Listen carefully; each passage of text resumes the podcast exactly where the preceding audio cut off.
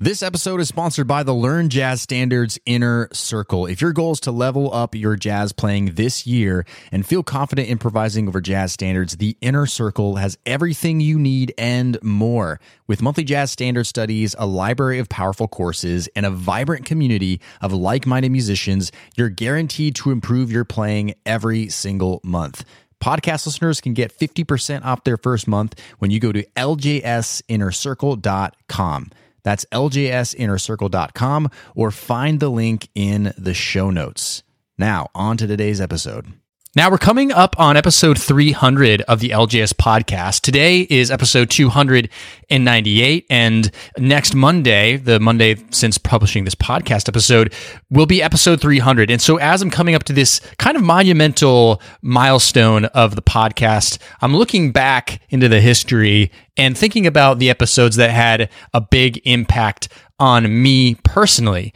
And one such episode is episode 12. Yes, that's just the 12th episode that I recorded back in 2016 with my personal musical hero, Mr. Peter Bernstein, jazz guitarist extraordinaire, one of the best in my opinion. So, today's episode, we're going to go back into the vault. We're going to listen to my interview with Peter Bernstein, and it is going to be awesome. I hope you enjoy. Let's do this thing.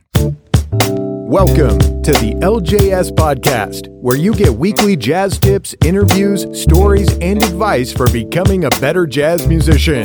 And now, your host. He's a jazz musician, author, and entrepreneur, Brent Vaartstra. What's up, everybody? Brent here from Learn Jazz Standards, where we help musicians just like you learn how to play jazz, all while shortening the learning curve, no matter what instrument you play. Welcome to episode 298 of the podcast, uh, where, like I said in the intro, I'm very excited to go back in the vault to a very early episode where I interviewed one of my personal musical heroes, guitarist Peter Bernstein. And for those of you who aren't familiar with Peter Bernstein, he's played with just about everybody. He's one of the greatest, uh, I would say, modern jazz guitar players, you know, playing with the likes of Bill Stewart, Larry Goldings, Dr. Lonnie Smith. I mean, really, the list is too too large. I mean, Sonny Rollins. I mean, he's played with everybody, and he spends his days touring the world, you know, playing some of the best jazz venues. And of course, he lives in New York City, does some teaching in New York City while he's, uh, you know, not touring. And uh, this was a special time for me. I've had some chances in the past to take some lessons with Peter, as well as seeing countless shows when he's in town uh, playing. And this was back in 2016 when I did this episode. And to give you a little bit of context, you know, I was kind of new into podcasting, didn't really know a lot about how to create a great show, how to do good interviews.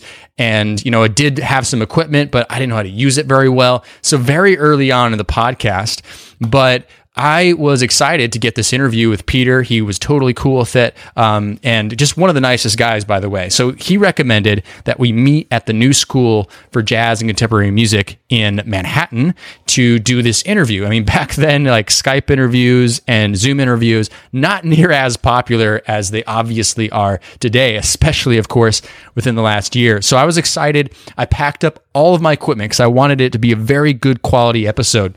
I get to the new school. I meet Peter on the street. We go up into a practice room and uh, we sit down. I'm setting up all my equipment. It's taking a long time, and of course, Peter's just uh, you know totally chill. He's jamming on his guitar while I'm setting everything up, and uh, you know just a super nice guy, very giving of his time. Finally, get everything all set up, and for whatever reason, my editing software just would not record. And I was just so flustered and upset. And I was like, Peter, I'm so sorry this is taking a long time. And he was so patient. And uh, I just couldn't get it to work. And I couldn't figure out why. But of course, I, you know, I didn't want to take up more of his time. So finally, I just suggested, Hey, Peter, are you okay if we just record this episode on my iPhone? And uh, he was like, Yeah, totally, man. It's totally fine. And so that's what we did. We have this incredibly raw audio of just me and him having a chat in Manhattan in a practice room in a in a jazz uh, and music school just uh, chatting about music, chatting about his career, chatting about what he was working on as a jazz musician, and a bunch of other really interesting insights. And at, at, the moment, I remember being very frustrated about what happened, the quality of the show. But looking back and feeling sentimental about it, I think it's really cool the way the interview turned out and just how raw it really was. And I know that not everybody goes back and listens to episode 12 of the podcast. So excited to present this one today. We'll get right in that interview in a second. Of course, today's episode is sponsored by our LJS Inner Circle membership. This is where we work on monthly jazz standard studies. We learn new tunes every single month. We learn etudes. We learn all sorts of improv exercises. We do um, a, a gr- awesome community together with like learning how to play with other musicians. We have basic 101 courses to fill in the blanks in your musical knowledge. We have practice program courses. We do monthly live Q&As. It's really the place to be if you're into learning jazz, no matter what instrument you play, having a really fun time and learning faster while practicing less. So check it out at ljsinnercircle.com, ljsinnercircle.com. Know you're going to love it. All right, let's jump into the flashback of this episode with Peter Bernstein.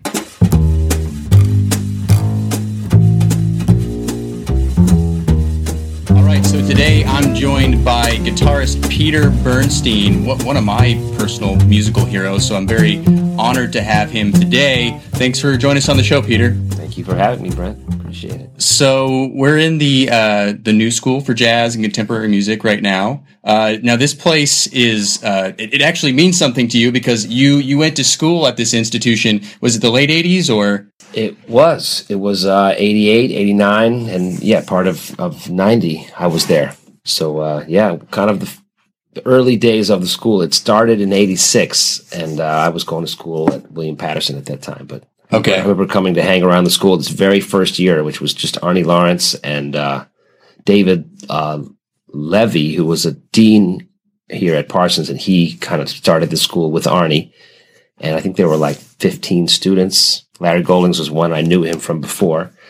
So uh, I used to come and hang around on, on Fridays when I didn't have uh, classes out there in my at, William Paterson. So I was around for the very early days okay. of, of, the new school. But I was a student here officially a couple years later, 88, 89. Okay. Okay. So you, I mean, you met a lot of, I mean, a lot of the guys that I would consider to be, you know, household jazz names today. Like you said, Larry Goldings. Uh, yeah. Let's see. Um, you, uh, did, did Brad Mehldau when he here? came in a couple years later. I think he came in '89. His last year was my last year was his first year. Yeah, we crossed paths. Uh-huh. But yeah, he came through, and uh, Jesse Davis was here, and Bill Stewart. Yeah, Bill Stewart never went here. He no? was. At, I knew him from William Paterson. William Paterson. I went, I went okay. there for a year. That's a school out there in New Jersey.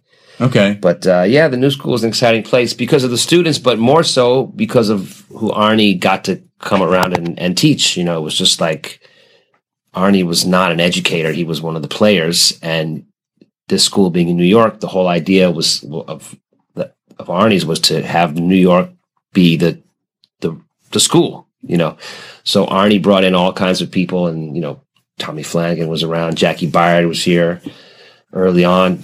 Chico Hamilton, those guys were, were from the very beginning, but he brought in Jim Hall, and uh-huh. those were people that were around consistently teaching classes. Donald Byrd, yeah, um, Kenny Werner, and uh, but and then there was uh, he would just bring people for master classes, and I saw Art Blakey here, Roy wow. Haynes, he brought Etta, Etta Jones, and so many. I mean, everybody came through. Billy Higgins. I mean, Arnie just would. He was, you know, he was on the scene, so he would just run into people and say, "Will you come to my school and meet my students on Friday?" And that was the day, you know. And I remember the early days of the school was just like it was very loose. It just seemed like okay, school today is Walter Davis Jr telling stories about Bud Powell and Mike. and that was that was That's school. education. That was the day, you know. But I mean, it wasn't like you know.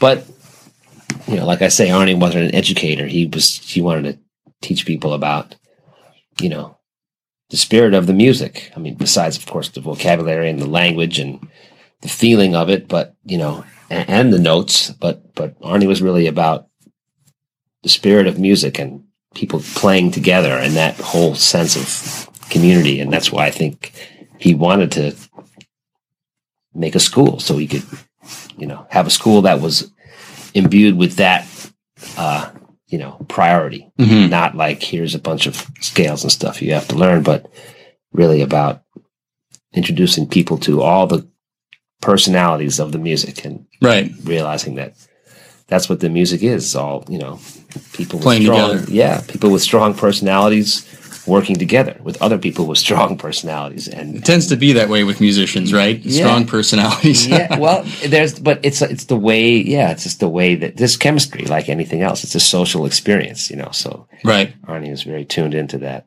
So, so how did how did you, you know, the, let's go back a few steps further. How did you actually end up deciding you're going to be a, a, professional jazz musician? Well, I, I mean, I was focused on it uh, from about, I mean, I, I loved music from an early age and got into the guitar about 12, 13, played blues and rock and all that stuff like we all did. And then yeah. got into jazz about 15, 16, got to, uh, you know, have some great teachers like Attila Zoller and Gene Bertoncini. I met him at this uh, summer jazz workshop in Rochester. I mean, my, my parents were very supportive in that I showed uh, real, you know, dedication to it. I spent a lot of time doing it, and it wasn't, you know, so they they got behind me in terms of, you know, you know, taking me to hear music and you know, helping me they saw you practicing a lot. Yeah, and helping to arrange lessons with people, and and you know they, they helped me out. But when it came time to go to college, you know, uh, of course, my dad re- was realistic and said, you know, maybe you should go to college for something real, uh-huh. like a real, this, you know, like a real job. Well, like you know, just that whole that whole and. uh you know, I, I was resistant to that because at that point, you know, at 16, I was really 17. I was really, I really wanted to try. I'd been to that, to that had some experiences playing with people, you know, and I knew that I had a lot to learn, but I really wanted wanted to be a part of it. And so I just dedicated myself to really trying to learn the language, learn my instrument as best I could, and and was so lucky to have great experiences with musicians my own age, but also being exposed to uh, some of the elders, which just you know mm-hmm. that was something that they had they had a thing in their their playing like a, just a seasoning, like it was just like you know you can feel like the instrument just is an extension of themselves. They just it's just something they talk right. with, you know. Right. So that's what I was attracted to, and just wanted to. How do I get to the instrument, you know, to the point where it just it disappears completely, you know, where you can just kind of wow. express yourself with it, and that's that's that's in, the goal in, in right. different ways. I mean, seeing Jaki Byard play and teach and just talk about music, trying to you know see what was inside his mind, and Jim Hall and Jimmy Cobb, getting to meet all these incredible musicians who had different ways of communicating and talking about what they did, but like I say, it was the strength of their personality, you know. And in Jim Hall's case, like the strength of his ability to make everybody sound good. Like he had this guitar right. class and he would comp for all of us and it sounded good because he was playing. You right. then we would play with each other and that's how we really sounded. So, you know, he had some kind of lift, some kind of magic buoyancy that uh, I was just fascinated with that. But it wasn't like a, a, school thing where you can put a question to someone like, "How do you make everybody else sound so good?" You know, it's a it's lifetime of just hear well, happening. It's it's yeah. You you you see someone able to elevate the music and and uh, you know transport you with with sound, but that's what it is. You know, basically on on the on the simplest level, but. But that was something about, of course, you know, it was about the way he was able to accompany uh, people and make them sound better. It's just part of his knowledge of music and of that, of course, specific things, but it comes from a place of generosity, like really just wanting to make people sound good, mm-hmm. you know, and being supportive. So I just, I'm just saying that to illustrate that strength, a strong personality doesn't always mean, you know, someone who's got to be the center of attention. A strong right. personality is strong in support, strong in that Right. You know, they, me, you know, me being a guitar player, of course, I've, I've watched lots of interviews with Jim Hall and yeah. all these, all these sort of things. And, and he, and he, he's, he appears to be like a very more, very humble, yeah. you know, more of a quieter soul. Is that, very would you agree quiet, with that? Very quiet, very, uh, very gentle, you know, a gentle person. But all those things, you know, you can hear that in his playing, you know, yeah, passion and, and intelligence, humor, and, you know, lyricism, you know, he was he was definitely a poet.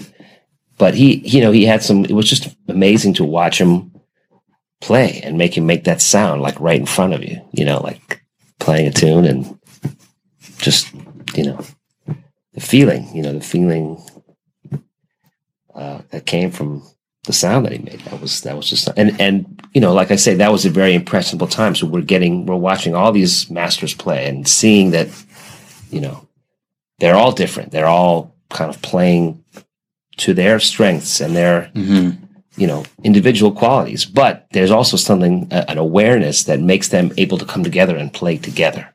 Like that was some more than others, mm-hmm. but but but that's the beauty of it. You know, it's like how people's personality manifest in their in their playing. But so much of the so-called jazz experience is about social connection. uh, exactly. You know, when you see a jazz group playing, that's an example of human beings working together. You know, not facelessly, not just like, you know, disappearing into a formula because every person in the band has to assert themselves. That's what your so-called solo is. But people assert themselves even in an accompanying role and how a drummer will change the sound of a band or a bass player. I mean, all these things. Once we're kind of keyed into listening for these details, we see a whole world of social interaction going on when you see people play for better or for worse why does it work why does it not work Right. you know and and it's like that's As in life, sometimes it doesn't work. just like people working together Yeah. trying to do anything Yeah. you know it's it's but when it happens it's really it's it's a social miracle as well as a you know a sonic miracle Right. i mean of course it sounds good but what goes into the making of those sounds? What goes into people being relaxed enough to express themselves in the context of a, of a group of a greater you know a community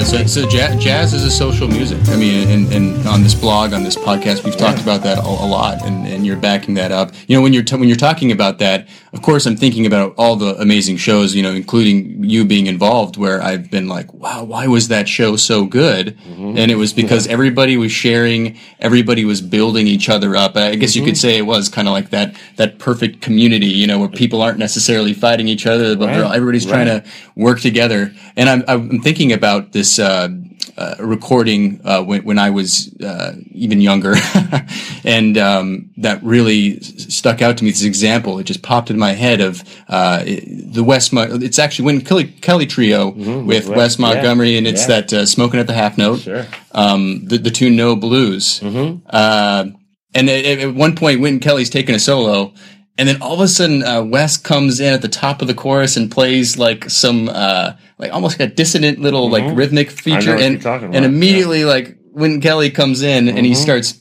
you know, just bouncing off of it. yeah. And I remember that was just a magical moment for me. Just be like, how did they do that? yeah, it is. It's, it's telepathic, but it's yeah, it's sensitivity. You know, that's the thing. But yeah, that's when you mentioned that tune because that tune, hearing that was like the thing that kind of got me into like, whoa, jazz is another planet.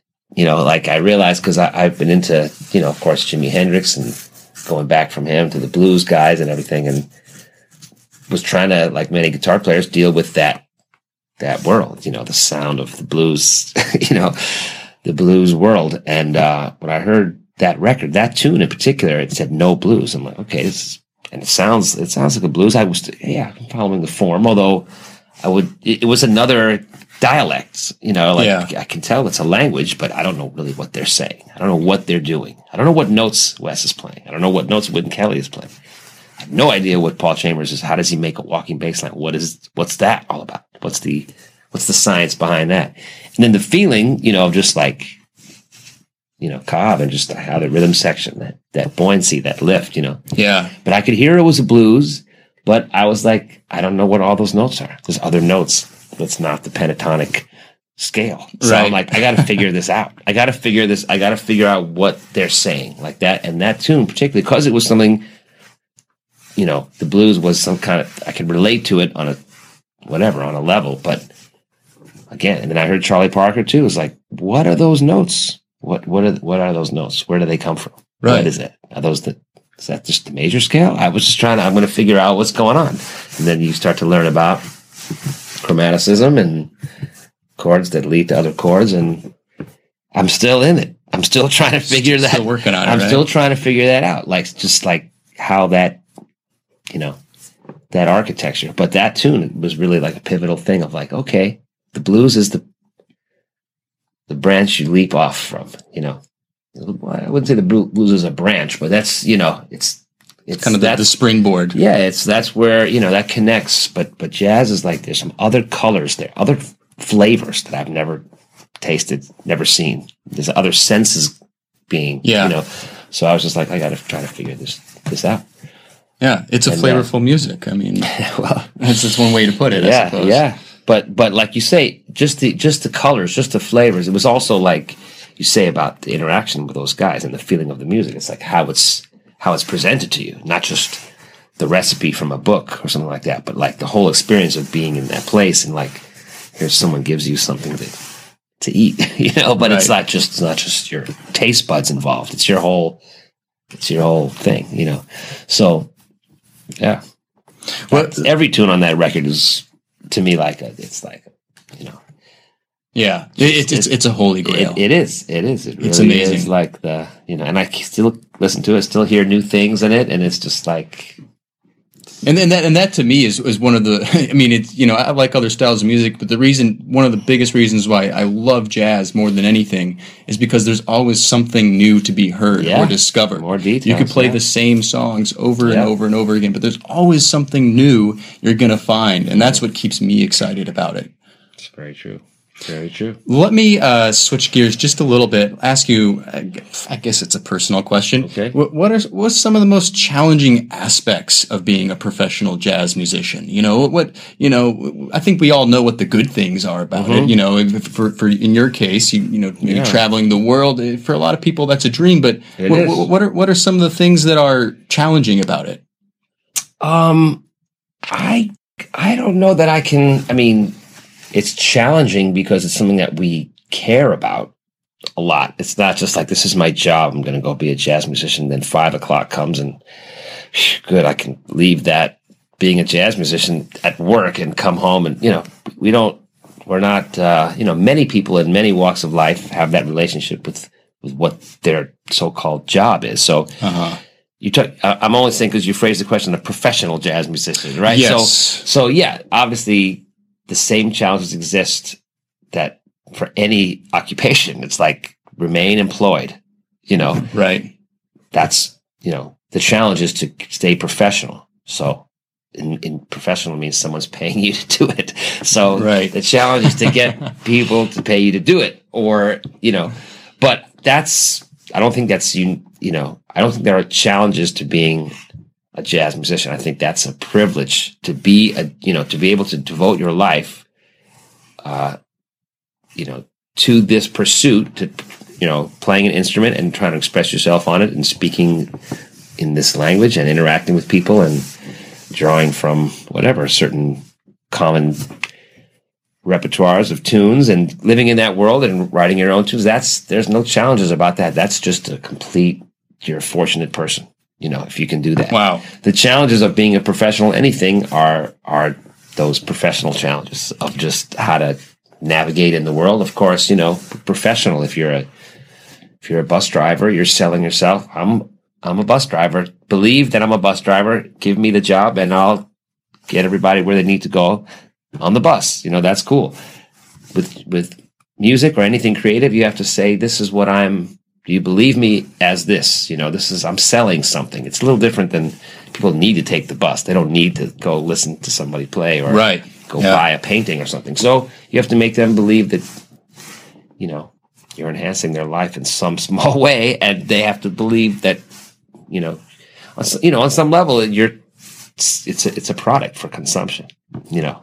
So that's like that's the sad reality of professional anything. There's you're getting money in exchange for delivering something. That's about as cynical as i can be about it but that's a reality. So if you can take that as realizing that that's part of it and of course it's impossible. You're selling yourself so it's not just something that you're indifferent to. It's you know if you're accepted you feel accepted. If you're rejected you feel rejected. So Right. it's you. So that's the thing that it gives you something but it it you know it's difficult because you're invested in it. But what's the alternative not to be invested not to care if you're good or getting better or if people seem to appreciate what you do you know if you don't care about it then you just you just drive the bus where you have to go and open the door and but if even in, in that job you could say open the door and be like i'm really happy that i'm getting people where they need to go and be friendly and you can Right. be the best driver best Right. bus driver that you know it's, it's all about the feeling- one, the one that the one that the kids talk about years down the road. You yeah, know, of course, make an impact. You're also a professional, so you have to it's not just about being friendly to people. You have to remain employed and have Get a job bus to drive. So the the more I try to you know understand that on that level, then it's just it's, there's challenge. You can't say, well, I'm a jazz musician. Someone should take care of me and give me things because you know why? Where does you know? It's it's an indifferent world. You know, the universe is a cold place. So the fact that you can even you know pursue this is you have to think of that as. I remember Jim Hall used to say like playing music is its own reward. You know, you don't do it for a reward. Mm-hmm. Playing music is the reward. wow. And it was just like a kind Wow. of thing he would toss off, and then you know, it's just like you had to really think about it because we're all just kind of at that age, you know, students were just trying to learn how to play. And am I good? Am I hip enough? Am I what? Let's see. I don't know who's hip, who's not hip. And then he would you know, say something like that. It kind of puts it in perspective. It's like, yeah, okay, Wow. you know, that's you I love that. it's its own reward. Music However, its own reward. playing music is a, is a you know it's a chance to do it. It's like a privileged thing. However, you know, if you have to pay rent, you can't, you know, just pay it with a song. You know, Right. I mean, maybe, Well, some people can. maybe your landlord would accept that, and that's Oh, I see. Yeah, no, they can't. You know, you can't just can I stay here if I sing to you, you know, or something like that. Right. It doesn't really work like that. So you have to make money. It's something.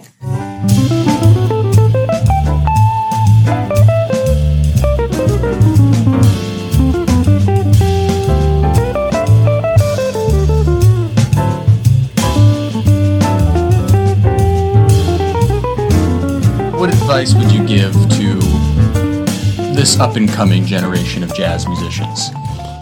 Well, If you were to give any. I I don't know that. Uh, hmm. I don't know that. I mean, I what because rec- I mean, recently I've been seeing some younger players and really in different kind of styles, different senses of aesthetics, different senses of uh, you know what it means to be playing jazz right now. Some people are like really going back in the history and playing very, you know, very straight ahead, trying to invest in that language, like we were kind of at that age, you know, and still and still are, you know. And other people are kind of like, well, I don't really, you know, I'm not really into, into learning tunes, and certain aesthetics of the music are rejected by people, you know, just like they were, you know, like how Dixieland Cats probably felt like the swing guys were throwing out a lot of the things that made their, you know, so it's just kind of like this is just the way it goes. I don't know this. I think this generation, like every generation, has a, a lot of talented people.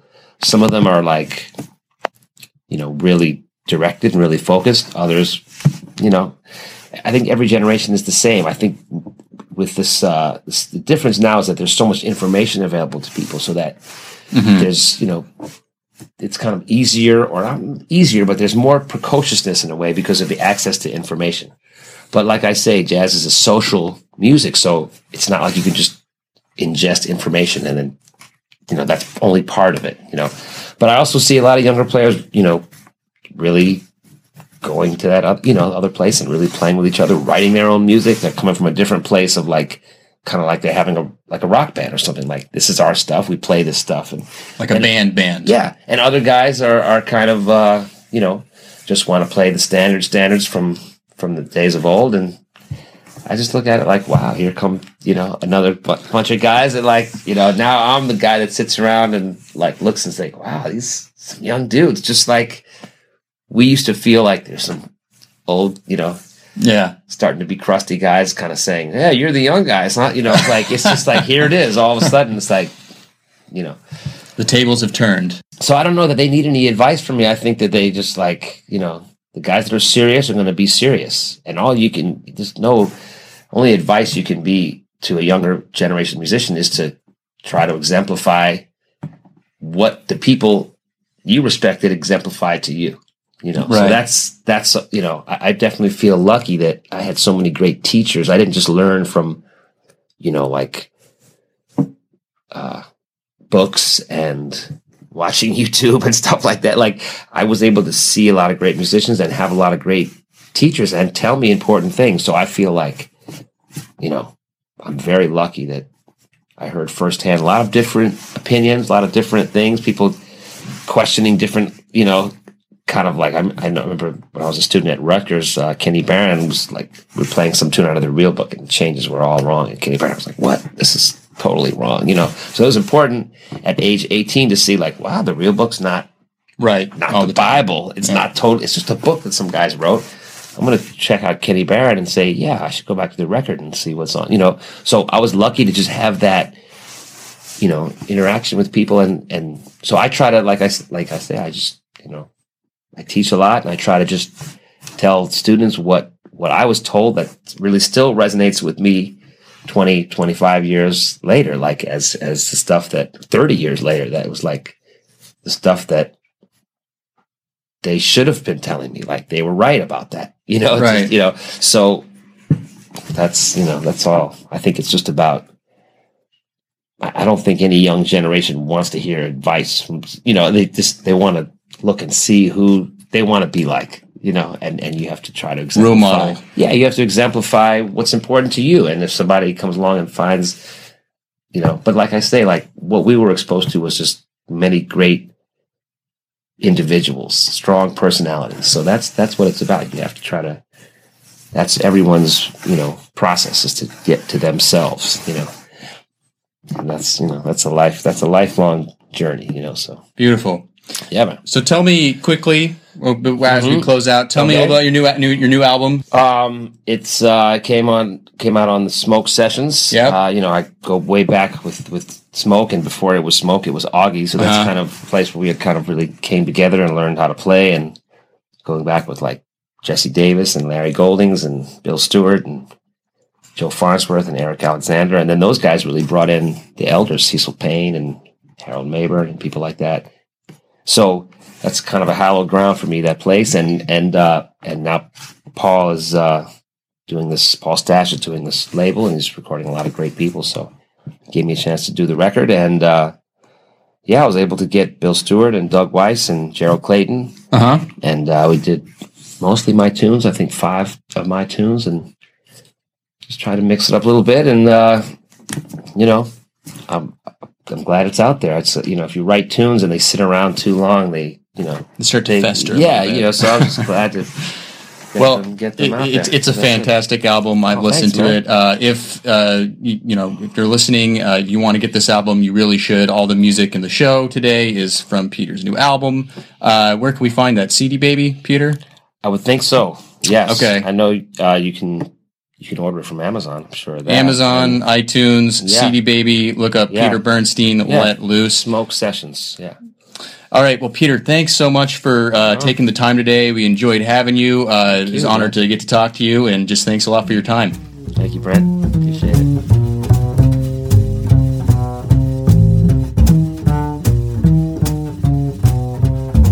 Well, hope you enjoyed that blast from the past. Uh, what a great episode! I again, like for me, it's special because you know Peter, one of my musical heroes. So to have had that opportunity to interview him for my podcast, great to have that just locked in for uh, for all of time. Right? It's just a, a really cool thing to uh, to have. So hope you enjoyed that.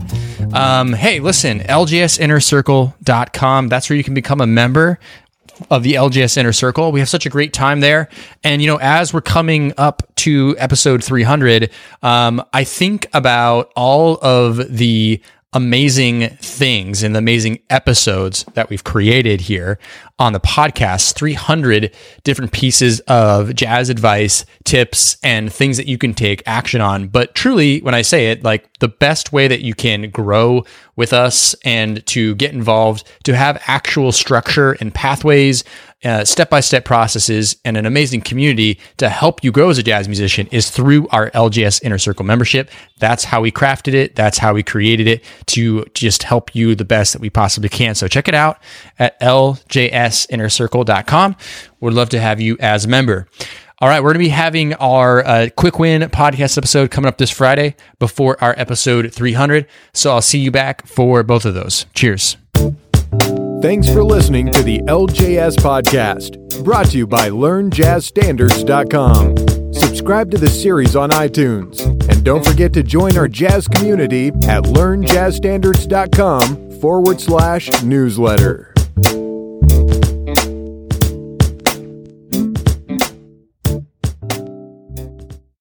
Hey, podcast listener, would you like to ask me a jazz question and get it answered here on the show? Then go to learnjazzstandards.com forward slash ask. That's learnjazzstandards.com forward slash ask.